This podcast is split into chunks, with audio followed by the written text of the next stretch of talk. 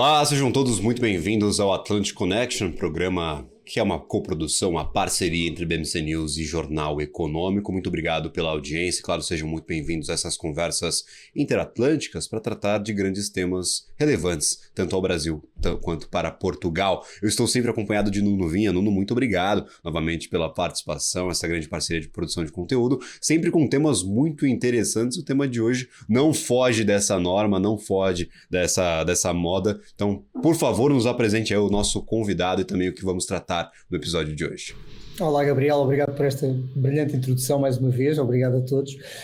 O nosso tema desta semana é muito interessante do ponto de vista do Brasil e de Portugal, por dois sentidos, em sentidos inversos. Nós vamos falar do movimento de estudantes brasileiros que se deslocam para a Europa para estudar e que depois ou regressam ou não. Portugal é um dos países que é beneficiário, digamos assim, desse fluxo, porque tem milhares de estudantes brasileiros a entrar nas nossas universidades, que até em algum momento até consideram que isto é parte do seu modelo de negócio também, a captação de estudantes no Brasil, e por sua vez é obviamente um acréscimo muito bom e um apor muito bom à nossa economia, uma vez que nós temos estudantes portugueses que estão a ser captados para ir para outros países e por sua vez nós precisamos também de aumentar massa laboral, digamos, capacidade de mão de obra especializada, altamente competente, com boa formação, que venha do Brasil para trabalhar para Portugal.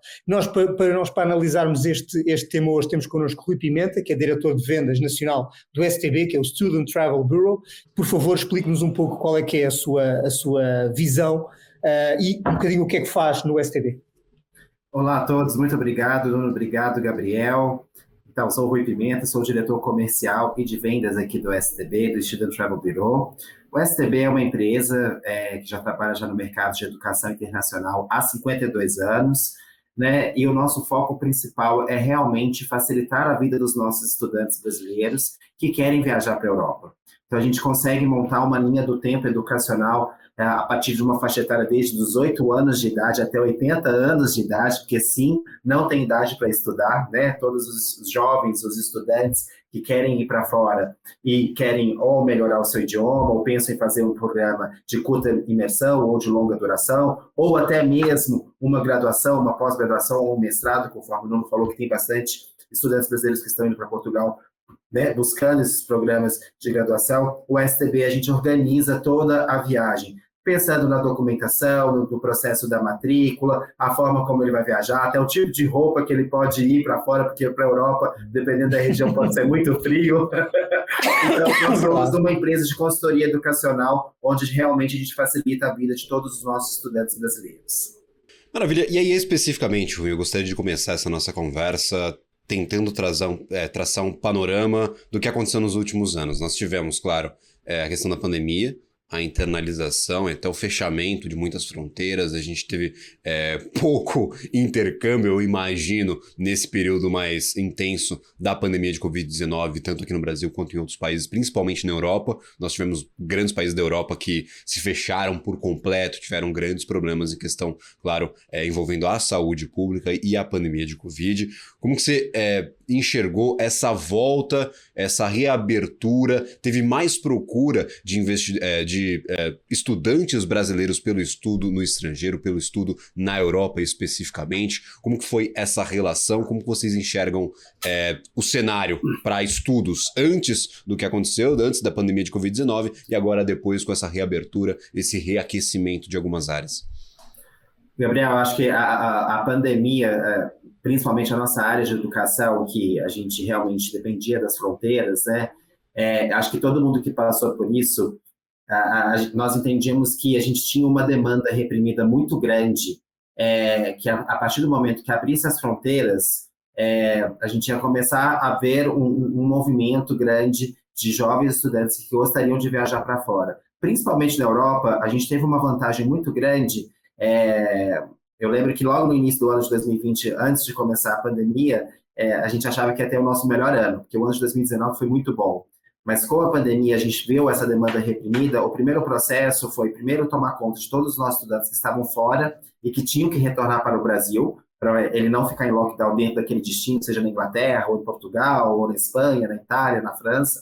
Logo em seguida, eu foquei bastante aqui no meu time em base de treinamentos para a gente conseguir realmente ter um time muito forte, com expertise, com conhecimento, com experiência, para a gente começar já a trabalhar, né, aqueles clientes que falam, olha, eu tenho interesse em viajar, eu sei que eu não posso agora, mas quais são as informações? Qual é o passo a passo que eu preciso para viajar para fora? Quando foi mais ou menos em 2021, principalmente na Inglaterra, no Reino Unido, a gente começou a ter uma abertura onde os estudantes eles poderiam viajar, eles ficavam em quarentena 15 dias e depois ele poderia ingressar numa graduação, né, em Londres ou numa outra cidade, em Cambridge ou até mesmo no sul da Inglaterra. Em alguns outros países também a gente conseguia fazer essa quarentena, mas aí veio essa demanda reprimida. A demanda reprimida, o STB, né, aqui na agência onde eu trabalho, nós estávamos bem preparados para poder realmente conseguir auxiliar os nossos clientes, mas mesmo assim com muitas informações novas, porque abriram as fronteiras, mas com várias regras também de como que você poderia viajar, né? Se na época tinha que ter o PCR, não tinha que ter o PCR, como que seria a quarentena, não teria a quarentena. A gente foi realmente estudando a cada dia, se atualizando a cada dia, para que a gente conseguisse passar todas as informações corretas para os nossos clientes e ter essa atualização também, para que ele pudesse ter uma viagem mais tranquila. A Europa, a gente teve um crescimento mais ou menos em torno de 40% da demanda de estudantes, porque a facilidade para os estudantes que pudessem fazer um curso, por exemplo, de curta duração de até 3 meses, ele não teria necessidade de visto. Então, isso ajudou muito, né? Então, a gente teve vários estudantes que buscaram destino como a Espanha, porque aqui no Brasil, assim, a gente tem várias empresas que têm a necessidade do segundo ou terceiro idioma, não só como inglês, mas também como espanhol. E também a gente teve uma grande necessidade para a Inglaterra, para os estudantes que estavam buscando programas de graduação, pós-graduação e mestrado.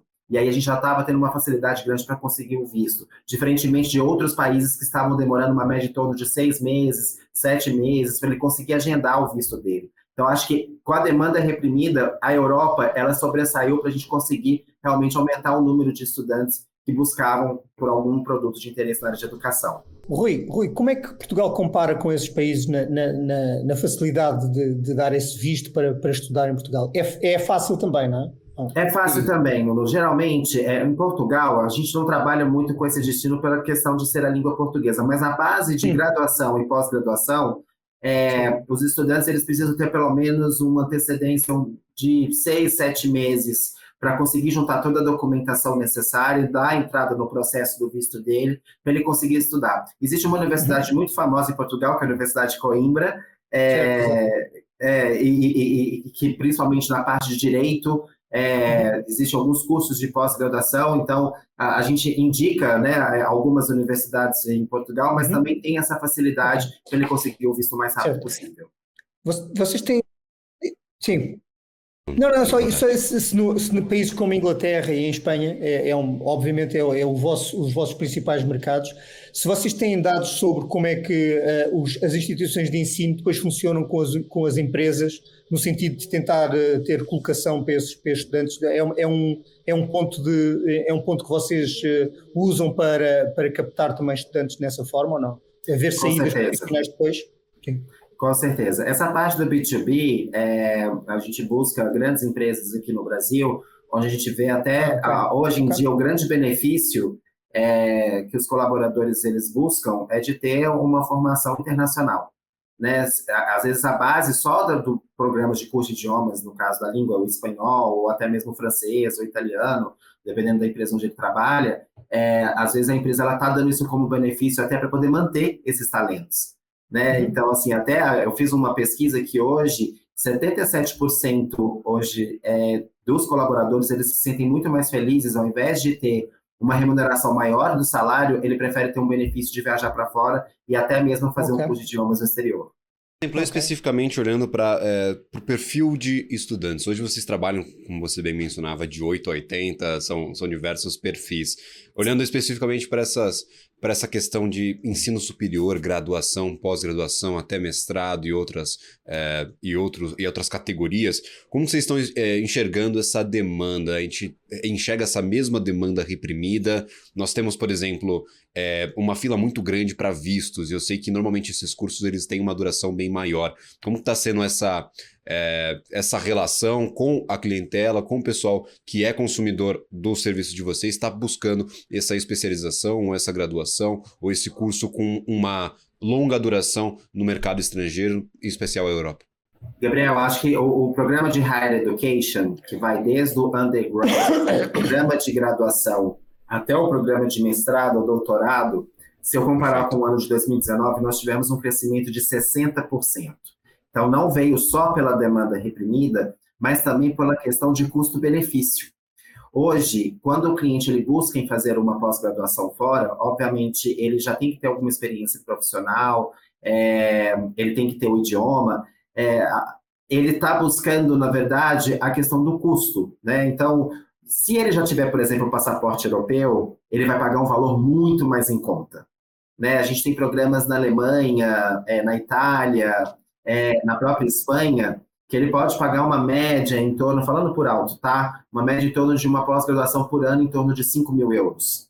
Que se ele colocar na ponta do lápis, às vezes sai mais barato que até uma própria uma pós-graduação aqui no Brasil. E além disso, ele vai criar um conhecimento, ter uma troca de cultura com outros estudantes internacionais. Então, o crescimento ele está muito grande. A nossa estimativa para esse ano de 2023 é de crescer 45% nesses programas de Higher Education. Óbvio que destinos como Estados Unidos e Canadá ainda é muito forte, mas a Inglaterra tem crescido bastante. Primeiro porque, por mais que existe essa demanda alta de solicitação de visto, mas para o visto de estudante, ele entra numa outra classificação, que aí sim, se ele tiver a documentação certa, se ele busca por uma agência de intercâmbio onde que consegue passar todas as informações, né, step by step, de como que vai funcionar o processo de intercâmbio dele, em média, em torno de 2-3 meses, ele já consegue conseguir esse visto para poder viajar para fora, tá? Perfeito. Okay, deixa eu fazer uma pergunta, Rui. E em relação ao ensino técnico, você, quer dizer, é um nicho ou está em tão grande crescimento como, por exemplo, a educação mais higher education, como há pouco estava falando? Não, ensino técnico, boa pergunta, assim, ensino técnico na Europa não é algo que a gente ainda está, nós não temos ainda informações a respeito. Hoje nós temos os programas de ensino técnico que são muito fortes na Austrália. Mas okay. Não na Europa, porque na Austrália eles já têm os programas que nós chamamos de VET, que são programas de áreas específicas na área da saúde, de tecnologia, porque eles precisam da mão de obra. Você já vai, já montando... preciso, exatamente. Eles estão a focar logo naquilo que precisam, exatamente. Exatamente. Então você consegue fazer um programa politécnico que seja de 1 ano ou 2 anos, e aí depois você até consegue a questão do emprego no próprio país. Mas já na Europa já é um pouco diferente, a gente não tem ainda o acesso a informações dos programas técnicos. Ok. Certíssimo, Rui. E aí, por exemplo, em questão de perfil de estudantes, o que vocês enxergam que há mais busca dentre os produtos de vocês? É aquele perfil que busca pela graduação completa na Europa, ele quer fazer o ensino superior, ele quer fazer uma pós-graduação ou um mestrado inteiramente no mercado europeu, ou aquela graduação sanduíche que muita gente fala aqui no Brasil? Começa no Brasil, tem 1 ano, 1 trimestre, 1 semestre na Europa, volta ao Brasil, o diploma é brasileiro, mas tem um apontamento de uma matéria feita no estrangeiro. Como que normalmente vocês trabalham esses dois tipos? Tem bastante demanda pela graduação completa? O que mais é procurado no STB? Aqui dentro do STB, Gabriel, nós trabalhamos com a graduação completa. Então, desde o 9º ano, 1º ano do ensino médio, aqui das escolas brasileiras, a gente já consegue passar informações para aquele estudante de que sim, ele pode fazer uma universidade fora. Cada vez mais eu tenho sentido que até as escolas brasileiras, elas não têm tanta informação ou embasamento para passar informações a respeito de como funciona esse processo para ele aplicar para uma universidade no exterior, principalmente na Europa, porque cada destino é uma regra. Né? Então, a primeira a gente faz, é como se eu entendesse um pouco o perfil do estudante, e aí eu passo para ele de 2 a 3 opções de quais são as universidades que ele busca. E aí ele faz geralmente a graduação completa, que pode variar de 3, 4, 5 anos. A gente tem uma porcentagem que está crescendo também de pós-graduação em mestrado. Mestrado nem tanto, porque... Às vezes, geralmente, o mestrado é um profissional que ele já está no meio do trabalho profissional aqui no Brasil, ele já tem uma carreira, então é um dos motivos que ele já está fazendo o mestrado, mesmo que ele queira fazer fora. Mas aí tem a questão do sanduíche, que às vezes ele já está, por exemplo, trabalhando, ele está estudando numa faculdade pública ou federal aqui no Brasil, e o último termo dele, ele consegue fazer esse programa sanduíche até para poder dar um upgrade na carreira dele, né? Ele vai ter essa troca de experiência da base que ele aprendeu aqui no Brasil, também fora do exterior, e aí ele consegue ter o duplo diploma, tanto da universidade fora da Europa como do Brasil, tá? Certinho. E aí, por exemplo, uma última pergunta, só para complementar essa de perfil. E aí, por exemplo, esses estudantes que fazem a graduação completa na Europa, como vocês indicaram, que os programas de vocês trabalham mais com essa área, normalmente, aí eu não sei se você tem essa porcentagem, eles ficam na Europa, eles voltam ao Brasil com esse diploma europeu e, claro, tem uma vantagem profissional no mercado de trabalho. O que vocês vêm notando desse aumento, que foi um aumento bem brusco da procura por esse tipo de serviço, mais de 40%, se não me engano, como você bem mencionava. O pessoal vai e fica ou volta aqui para o Brasil com esse adendo, com esse diferencial profissional? Gabriel, é difícil te passar um indicador, mas eu vou falar na minha opinião pessoal. Precisam voltar. Eu acho que todo o know-how, expertise que ele aprendeu no exterior, ele precisa trazer todo esse conhecimento para o Brasil. Eu acho que o Brasil é um país que tem tantas oportunidades, né? Se ele conseguiu viajar, é óbvio que, dependendo da área, né, às vezes, por exemplo, a gente tem uma porcentagem muito pequena de estudantes que buscam a área da saúde para fazer um programa de graduação no exterior. Se ele toma a decisão de fazer medicina, odontologia, ou até mesmo na área do direito, ele fica. Né, é fato, ele não consegue retornar para o Brasil porque ele não consegue fazer a convalidação do diploma dele aqui no país, né? Então teria que ser no destino onde ele está, no país onde ele está, ele consegue realmente montar a carreira dele. Se é um programa, a gente tem uma busca muito grande por programas na área de negócios, na área de humanas, na área da comunicação, hoje, né, a era digital, a gente tem alguns programas de marketing que tem chamado bastante atenção, principalmente lá fora, tem programas de ESG, que é um tema que também está bastante...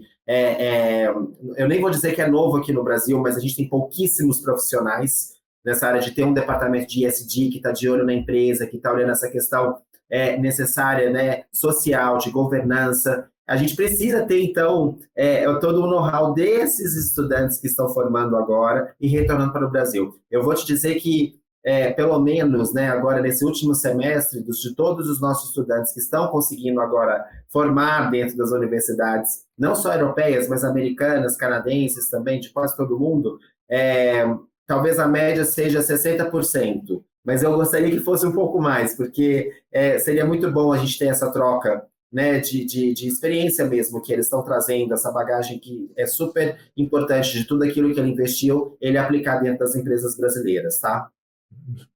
Rui, uma pergunta bastante prática, que eu não sei se, obviamente, vocês têm que lidar com isso também, que é o seguinte, é fácil no Brasil um estudante aceder a um crédito para vir estudar no exterior ou não?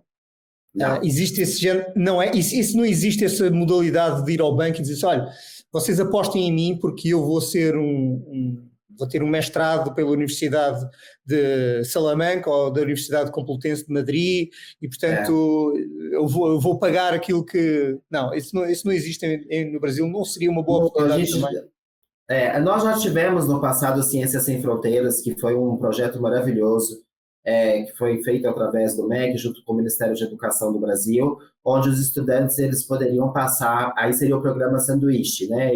Eles tinham a oportunidade de ir para uma universidade estrangeira para realmente criar um conhecimento em todas as áreas, seja na área de saúde, na área de humanas ou de exatas, mas hoje realmente o que a gente tenta, na verdade, através, né, o STB é uma empresa privada de educação internacional, mas como eu tenho diversos parceiros na Europa, o que eu tento negociar é o seguinte, olha, eu tenho um estudante aqui que é brilhante e que ele tem ele construiu o currículo dele para realmente ele estudar fora, né, então a gente tenta algumas bolsas, não de 100%, mas que geralmente a gente consegue 30% de bolsa, 40% de bolsa, a gente já teve estudante que já ganhou 50% de bolsa no primeiro ano, para ele ter essa facilidade para estudar fora, tá? Ok. Entendi. E aí, por exemplo, questão de critérios, vocês encontram facilidade? Há uma padronização nos critérios europeus para a exigência aqui de estudantes brasileiros. Cada país tem o seu critério, tem a sua fórmula ali para fazer avaliação. Como vocês trabalham aí com esses diversos destinos que tem no portfólio? Eu justamente pergunto isso para quem está nos assistindo. Fala, cara, o que eu preciso correr atrás? Claro, vai correr atrás de profissionais, mas especificamente tem uma moda, tem um critério único, ou cada um tem o seu critério, cada universidade tem a sua própria forma de avaliação? Além de cada país ter o seu critério, cada universidade ela tem a sua regra para você se aplicar numa universidade. Entendi. No processo de matrícula, né? Então, primeiro, eu acho que o que é em comum para todas, que esse estudante ele tem que ser um cidadão do mundo. Isso, para mim, é o essencial. Ele tem que entender que é um grande passo que ele está fazendo na vida dele, de sair de casa. Geralmente, eles estão na casa dos pais, ele está indo morar pela primeira vez fora, sozinho, que seja on campus, onde ele pode ficar numa residência estudantil da própria escola, ou ficando até mesmo numa casa de família estrangeira, por todo esse período, que ele também vai gerar uma experiência maravilhosa. Mas cada aplicação, por isso que é sempre bom ter uma consultoria, uma empresa que vai te dar esse norte, ela vai dar esse guia necessário para você aplicar dentro daquela universidade. Óbvio que os pré-requisitos básicos, o que nós olhamos é o histórico escolar do estudante, pelo menos dos últimos 2-3 anos. A gente faz uma média das notas, olha muito de acordo com qual é a área específica que você está buscando. Então, se é na área de exatas, a gente olha as matérias da área de exatas que ele finalizou aqui no Brasil, no ensino médio, né, também. E, assim, eu acho que a gente busca também um perfil de estudantes. Óbvio que o idioma também é muito importante, ele já tem que ter um nível, eu nem digo avançado, mas ele tem que ter a língua fluente, né, porque ele vai estar ali conversando com todos os estudantes no dia a dia, ele tem que entender o que o professor está falando. Então, essa fase de adaptação inicial, ele precisa já ter o idioma totalmente fluente. Então, é feito um teste antes aqui no Brasil, a gente faz uma análise dessa documentação também, é encaminhado para a universidade, por isso que aqui a gente sempre, no STB, ele paga uma taxa de consultoria. Feita essa taxa de consultoria, nós podemos encaminhar, talvez, 3, 4, 5 aplicações que ele pode fazer em algumas universidades, e aí, dessas 3, 4, geralmente de 2 a 3, ele é aprovado. Né? Se ele não for aprovado, a gente também tem essa devolutiva para poder ver, bom, aonde você precisa melhorar? Talvez é no idioma, talvez é na nota, talvez você precisa fazer alguns trabalhos extracurriculares, que hoje em dia boa parte dos estudantes já estão fazendo. Eu acho que isso é uma coisa que eles aprenderam também muito após a pandemia, de fazer alguns trabalhos sociais, que isso brilha os olhos das universidades, porque mostra essa questão do collab mesmo, que ele consegue interagir com várias pessoas, ele está fazendo um apoio social, e aí isso com certeza vai ser um plus para ele conseguir entrar dentro de uma universidade. Rui, deixa eu perguntar uma coisa. Há pouco o Gabriel perguntava, e bem, quais é que são as carreiras em que as pessoas não regressam ao Brasil. Eu ia perguntar uma coisa que é um bocadinho diferente, mas é nessa linha, que é o seguinte, que é, quais é que são aquelas carreiras, aquelas orientações profissionais que nem querem sair do Brasil, ou seja, que têm consciência que existem saídas profissionais tão fortes. Por exemplo, aqui em Portugal é no caso dos médicos. Uma pessoa formada em medicina em Portugal, em princípio, não quer muito sair de Portugal porque já tem uma oferta grande e quase emprego absolutamente garantido aqui, não é? Nos melhores sítios, se for preciso. Existe esse tipo de sensação, ou é transversal? Os estudantes brasileiros, em média, querem sair e estudar noutros sítios, seja qual for a área de preferência? Não, eu acho que é muito perfil de cada estudante. Eu acho mais que da pessoa do que da carreira, não é? Mais da pessoa do que da carreira. Eu acho que... E é muito da educação dentro de casa, da família. Existe a famosa família tradicional brasileira, onde que o próprio pai, ele, assim, hoje aqui no Brasil, o ensino médio, ele já está preparando o estudante para um único teste, que é o Enem. E aí, essa pressão já é muito forte para ele ingressar para uma universidade brasileira, porque todos querem passar numa universidade pública ou federal, né?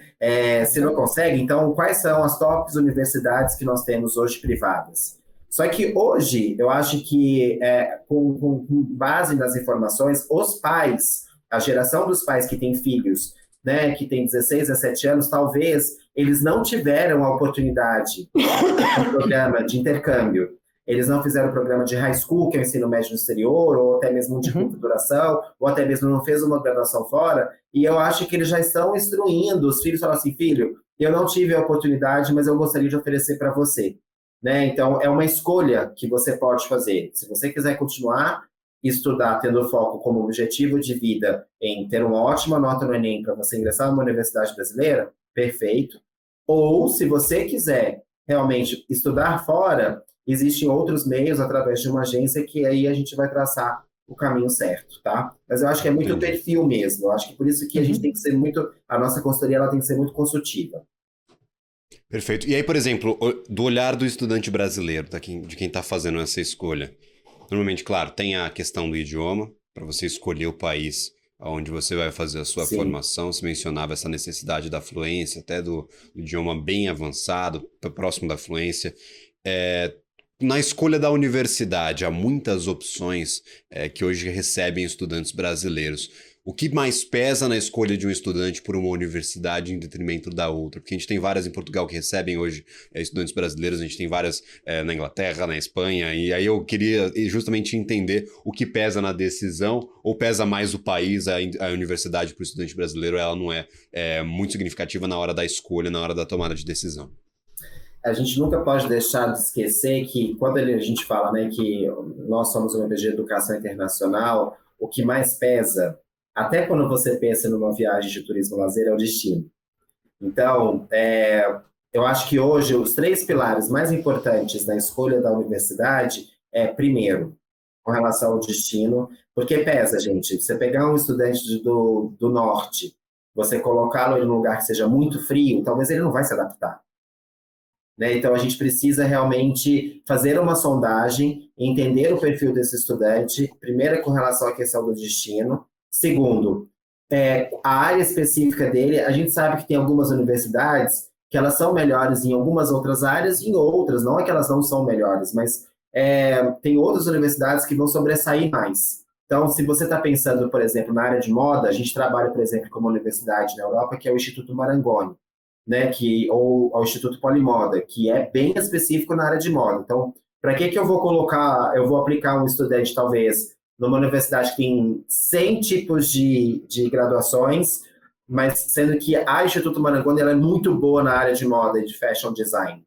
Então, a gente consegue traçar também essa questão da área. E o estudante, ele faz muita pesquisa.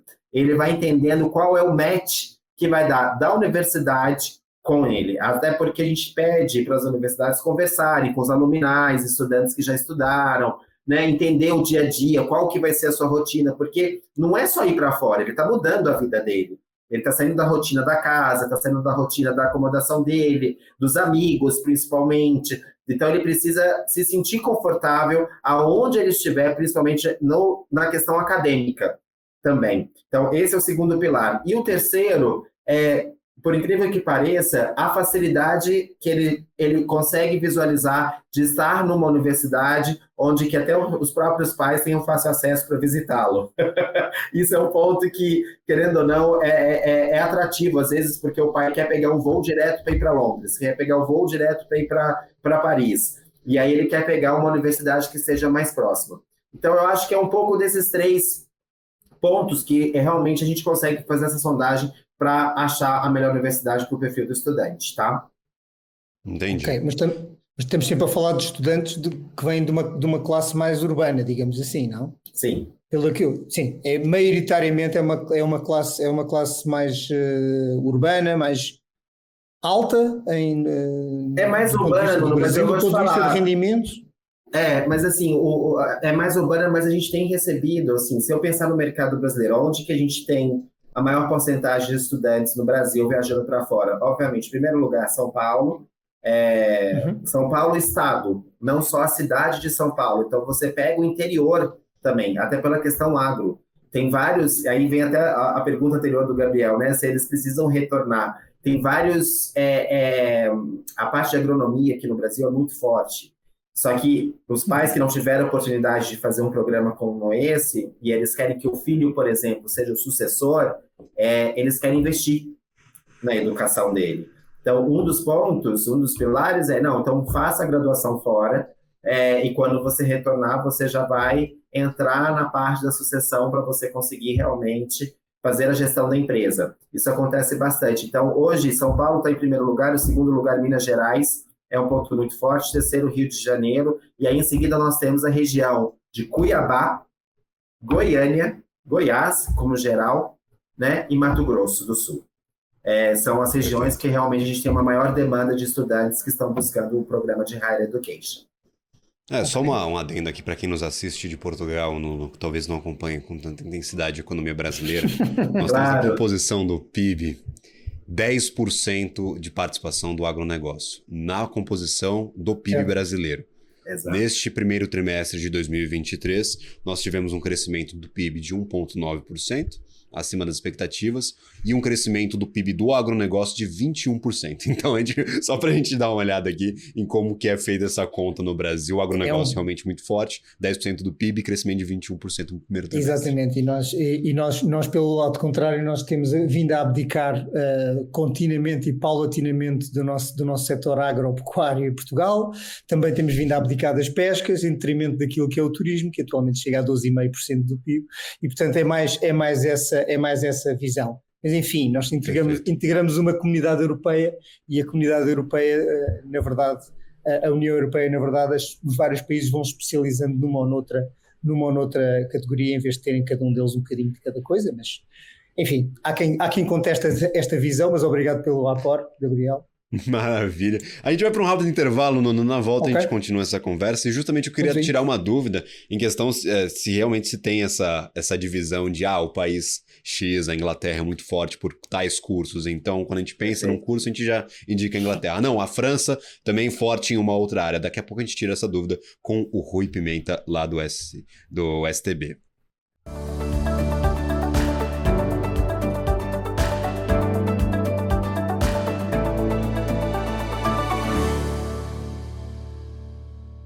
Estamos de volta com Atlantic Connection, programa uma grande parceria, BM&C News e Jornal Econômico, Brasil-Portugal, trazendo sempre assuntos importantíssimos para, claro, as duas economias, e agora discutindo a participação de estudantes brasileiros, não só em Portugal, mas como também em toda a Europa. Eu mencionava no nosso intervalo, antes do nosso intervalo, que eu faria uma pergunta ao Rui, indicando aqui se há essa distinção, essa divisão. Nós sabemos que, por exemplo, no Brasil nós temos universidades que abordam diversos cursos. A gente tem do norte ao sul do Brasil, tem regiões que estão mais fortes em algumas áreas, mas a gente tem mais ou menos uma hegemonia em relação à oferta de cursos aqui para o povo brasileiro. Quando a gente olha para a Europa, vocês fazem essa distinção, ou é realmente o idioma que toma a decisão para quem está querendo ir a um outro país? Eu falo muito bem inglês, eu tenho meu idioma fluente, não estou falando de mim, claro, mas eu tenho meu idioma fluente num personagem fictício, eu vou para a Inglaterra e eu faço lá uma especialização, uma pós-graduação ou uma graduação efetiva em qualquer um dos cursos que vocês hoje oferecem. Como que funciona essa divisão, essa distinção? Tem realmente essa diferença? Sim, Gabriel, acho que é óbvio. O inglês é muito forte. Cada vez mais, voltando um pouco, eu acho que é importante a gente também pensar que hoje a vida acadêmica de um estudante brasileiro cada vez mais tem aumentado no Brasil. O número de escolas bilíngues, escolas internacionais, né? Para quem busca, né, a escola privada, hoje o pai ele quer investir num sistema mais bilíngue, porque aí o filho ele já vai ter a fluência no idioma. Então, o segundo passo dele, acho que é importante passar um dado também, que antes da graduação, nós temos um dos programas mais fortes que o STB encaminha, principalmente para a Inglaterra, são os programas de high school, que é o ensino médio no exterior. Então, ali ele já vai ter o gosto de como é estudar fora, né? Ele vai estudar numa boarding school, ele pode ficar numa escola junto com uma casa de família em diversas localizações ali do Reino Unido, seja numa cidade pequena, média ou de grande porte. Mas esse estudante, quando ele já tem essa experiência de fazer o programa de high school, ensino médio, logo em seguida ele já cria a vontade de fazer a faculdade fora. Então, número um, disparado, sim, se a gente for pensar só na Europa, Inglaterra, até porque o STB a gente nós trabalhamos com parceiros internacionais, com diversas universidades britânicas, como a INTO, como a Shorelight, que são organizações que fazem a intermediação entre a universidade e o estudante. Então, realmente, Inglaterra, número 1. Número 2, Alemanha. Por incrível que pareça, a Alemanha é um destino que tem aumentado bastante. Óbvio que o estudante ele precisa já ter o inglês fluente, não necessariamente ele precisa ter o alemão fluente, mas ele já tem que ter uma base, pelo menos um nível intermediário de alemão. Mas com relação a custo-benefício hoje, a Alemanha tem sido um país que realmente brilha os olhos dos estudantes e dos pais que querem entrar numa faculdade na área de tecnologia ou até mesmo na área de negócios, em diversos lugares do país. Em terceiro lugar, a gente tem a Espanha, ali junto com a Itália, mas principalmente para os brasileiros que estão aqui no país, no Brasil, que tem o passaporte europeu, porque ele consegue pagar um valor bem inferior para fazer a faculdade fora, tá? Entendi. E aí, por exemplo, você mencionava essa questão de distinção, vocês fazem esse olhar atento para o estudante. Quando a gente fala de idiomas, a gente tem diversos idiomas em um espaço bem pequenininho ali na Europa. Se a gente comparar com o Brasil, nós temos uma dimensão muito maior por aqui, um único idioma. Falando só inglês, você consegue ir para qualquer país dentro ali da região europeia, da União Europeia, até para o Reino Unido? Como que funciona essa distinção? Vocês falam, eu preciso de um nível fluente, mas o inglês já é o bastante para eu ir, por exemplo, estudar na Alemanha, estudar na França, na Itália, em outros destinos? Na verdade, Gabriel, assim, para o inglês, você vai para a Inglaterra ou até mesmo para a Irlanda, que você também tem algumas opções, e Malta. Também, que é um destino que não é tão procurado assim pelos brasileiros, mas é um destino fantástico, que possui uma qualidade de vida muito boa, mas não com foco tanto nessa parte de higher education. Aí seria se você chegar para mim e falar assim, Rui, se eu quero ir para a Europa, eu quero descansar, mas quero pelo menos aperfeiçoar o idioma. Cara, vai para Malta em julho, porque é praia, o curso da qualidade de vida é boa, tenho certeza que você vai gostar bastante. Né, que você une o útil ao agradável, e você pode ficar 4 semanas, que são os programas de curta duração. Né?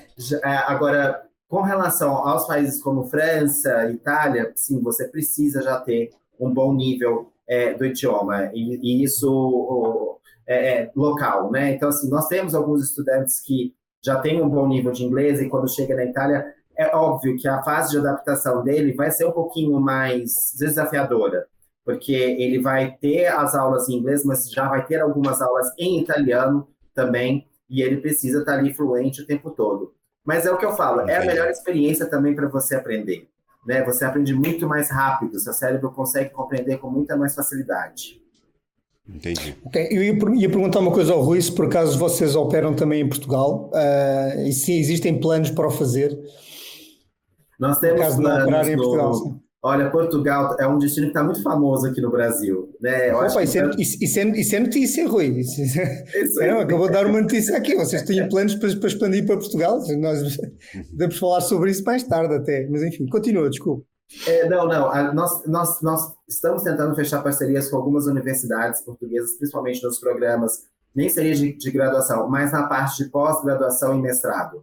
Até porque a gente eu fiz uma pesquisa, tem algumas universidades brasileiras, tanto públicas, mas também particulares, que já conseguem fazer o programa sanduíche. Então, como a língua portuguesa, isso já facilita bastante, né? Na área de comunicação, seja na área de negócios, até mesmo na área do direito, como eu mencionei anteriormente, a Universidade de Coimbra tem alguns programas de pós-graduação do direito tributário. Eu vejo que existe, sim, uma sinergia com relação a isso, mas como a procura é muito grande, os brasileiros eles buscam direto já as universidades, eles não procuram através de uma intermediação de uma agência. Às vezes, lá eles já conseguem ter todas as informações no site da própria universidade, mas é importante você ter uma agência para conseguir realmente também te atender, não só na questão do programa do curso, mas da documentação, como que você tira o visto, da forma como que você vai conseguir entregar todo o processo, o período do seu embarque, passagem, seguro-saúde, que é obrigatório, todas essas questões, tá? Mas tá no forno. Eu espero que até, pelo menos, início aí no primeiro trimestre de 2024, teremos boas notícias com relação a Portugal. Okay. Maravilha, opa. Olha só. Vamos falar na altura, então. Certíssimo. E aí, por exemplo, uma das últimas perguntas aqui que eu separei. Você mencionava que o estudante ele tem um gostinho no high school, ele pode voltar ao país, tentar fazer isso, buscando ali também a graduação, uma pós-graduação. Vocês veem muito cross-sell dentro da própria base de clientes de vocês, ou seja, o cliente ele começa no high school, ele vai para a graduação, ele volta para fazer uma pós, tem esse movimento contínuo, esse acompanhamento ao longo do tempo. Como que você nota o comportamento desses clientes aí ao longo da jornada dentro do STB? É isso que faz o STB ter 52 anos de mercado, porque a gente consegue manter o nosso cliente a partir dos 10, 12 anos de idade. Então, às vezes, a primeira viagem internacional dele, principalmente nessa nova geração de hoje, eles buscam os programas de pre-college, os programas de summer camp, porque ele não quer só pensar no lazer. Então, ele já faz o primeiro programa de 3, 4 semanas na Europa. Então, por exemplo, ele pode ir para a Inglaterra, fica 3 semanas estudando em uma das nossas escolas parceiras e depois ele fica uma semana em Paris de férias, mas tendo um guia supervisionado, tendo todas as atividades, e ele vai aprender o inglês todos os dias, uma média de 3, 4 horas por dia. Depois que ele faz esse programa, ele pode, às vezes, repetir em outros destinos, não só na Inglaterra, mas na Suíça também. Às vezes ele pode esquiar e também aprender e fazer algum outro tipo de programas. Já com 14, 15 anos, ele consegue fazer alguns programas específicos, como na área de empreendedorismo, ou na área de liderança, ou na área de negócios, ou como ser um DJ. Também tem alguns outros tipos de programas que ele se sente já curioso em querer saber mais. Então, os pais estão investindo nesses programas de curta duração. Em seguida, o programa de high school e, obviamente, depois segue na graduação e na pós-graduação. Então, a gente é um one-stop shop. Então, tudo que é focado à educação internacional, de novo, até pós, né? Se você tem 70 anos, 60 anos, 50 anos, você pode ir para a Itália, fazer um bom curso de italiano e depois fazer um curso de sommelier para tomar um bom vinho italiano também. Maravilha. Nuno, última pergunta, que a gente não tem mais tempo aqui, o relógio já está gritando, então, por favor, já encaminha a questão final ao Rui, por favor. Bom, eu ia perguntar então uma segunda coisa, que é, nós não falámos nada sobre outras regiões fora da Europa. Por exemplo, falámos da Austrália um pouco, mas a questão da Ásia, e quando falamos da Coreia, do Japão, da China, Taiwan, isso é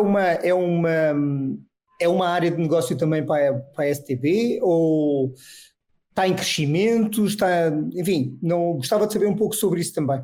Tem o mercado também, né? A gente teve bastante crescimento de interesse, só que eu não sei se interesse, ele se converge em pessoas interessadas em ir ao Japão, à Coreia, à China. Japão sempre foi um destino, assim, para mim hoje deve representar talvez 2, 3% de language travel. Para quem busca aprimorar um idioma japonês, a gente trabalha com alguns parceiros lá, que é bem forte, mas um destino, gente, que eu tenho certeza que está crescendo bastante, Coreia do Sul e Singapura. Principalmente na área de hospitality, que na área de hospitalidade, Singapura está muito mais à frente de diversos países, tem sido como referência para quem busca nessa área na sua carreira profissional. Mas a parte de idiomas, a Coreia do Sul, a gente tem jovens de 13, 14, 15 anos que querem ir para a Coreia do Sul, porque até pela influência cultural, eles já se identificam pela questão da música, pelo perfil das pessoas. Então, nós estamos ali de olho, porque eu tenho certeza que talvez em 2, 3 anos, até de acordo com o nosso planejamento estratégico, a gente deve aumentar aí pelo menos uma média em torno de 2 a 3 mil semanas para encaminhar estudantes que queiram ir para um desses destinos. Maravilha. Eu gostaria de agradecer imensamente a participação de Rui Pimenta aqui no nosso programa, fazendo essa grande conversa entre Jornal Econômico, BM&C News, Brasil, Portugal. É sempre um prazer receber grandes especialistas aí do mercado. Muito obrigado por ter aceito o nosso convite. E claro, já deixo as portas abertas para próximas participações, para a gente falar um pouco mais sobre o desenvolvimento desses estudantes brasileiros que estão indo à Europa agora, com esse forte crescimento, esse forte avanço que vimos nos últimos 2 anos. Então, muito obrigado mesmo pela participação. Rui, muito obrigado pelas suas explicações. Muito obrigado. Nuno e Gabriel, eu que agradeço pela oportunidade. Eu acho que é tão prazeroso falar sobre educação internacional, principalmente um destino como a Europa. Eu acho que a mensagem final que eu quero deixar é: não deixe de procurar uma empresa, não deixe de procurar o STB, para buscar realmente qual é o match perfeito para quem busca um programa de graduação, ou um programa de mestrado, ou até mesmo um programa específico para você tirar nas suas férias. Eu acho que conhecimento nunca é demais, né? A gente sempre tem que estar em constante atualização. Muito obrigado a todos, tá? Maravilha. O Atlantic de hoje vai ficando por aqui, o nosso Atlantic Connection, lembrando, um programa semanal para você que quer ter acesso aos últimos episódios, os outros programas que nós já temos gravados, lembrando, todos os canais de distribuição de conteúdo do Jornal Econômico ou também no YouTube da BM&C News. Para você que nos acompanha na TV fechada, voltamos, claro, na próxima semana com mais um episódio aqui do nosso Atlantic Connection, parceria, lembrando, da BM&C News com o Jornal Econômico. Tchau, tchau.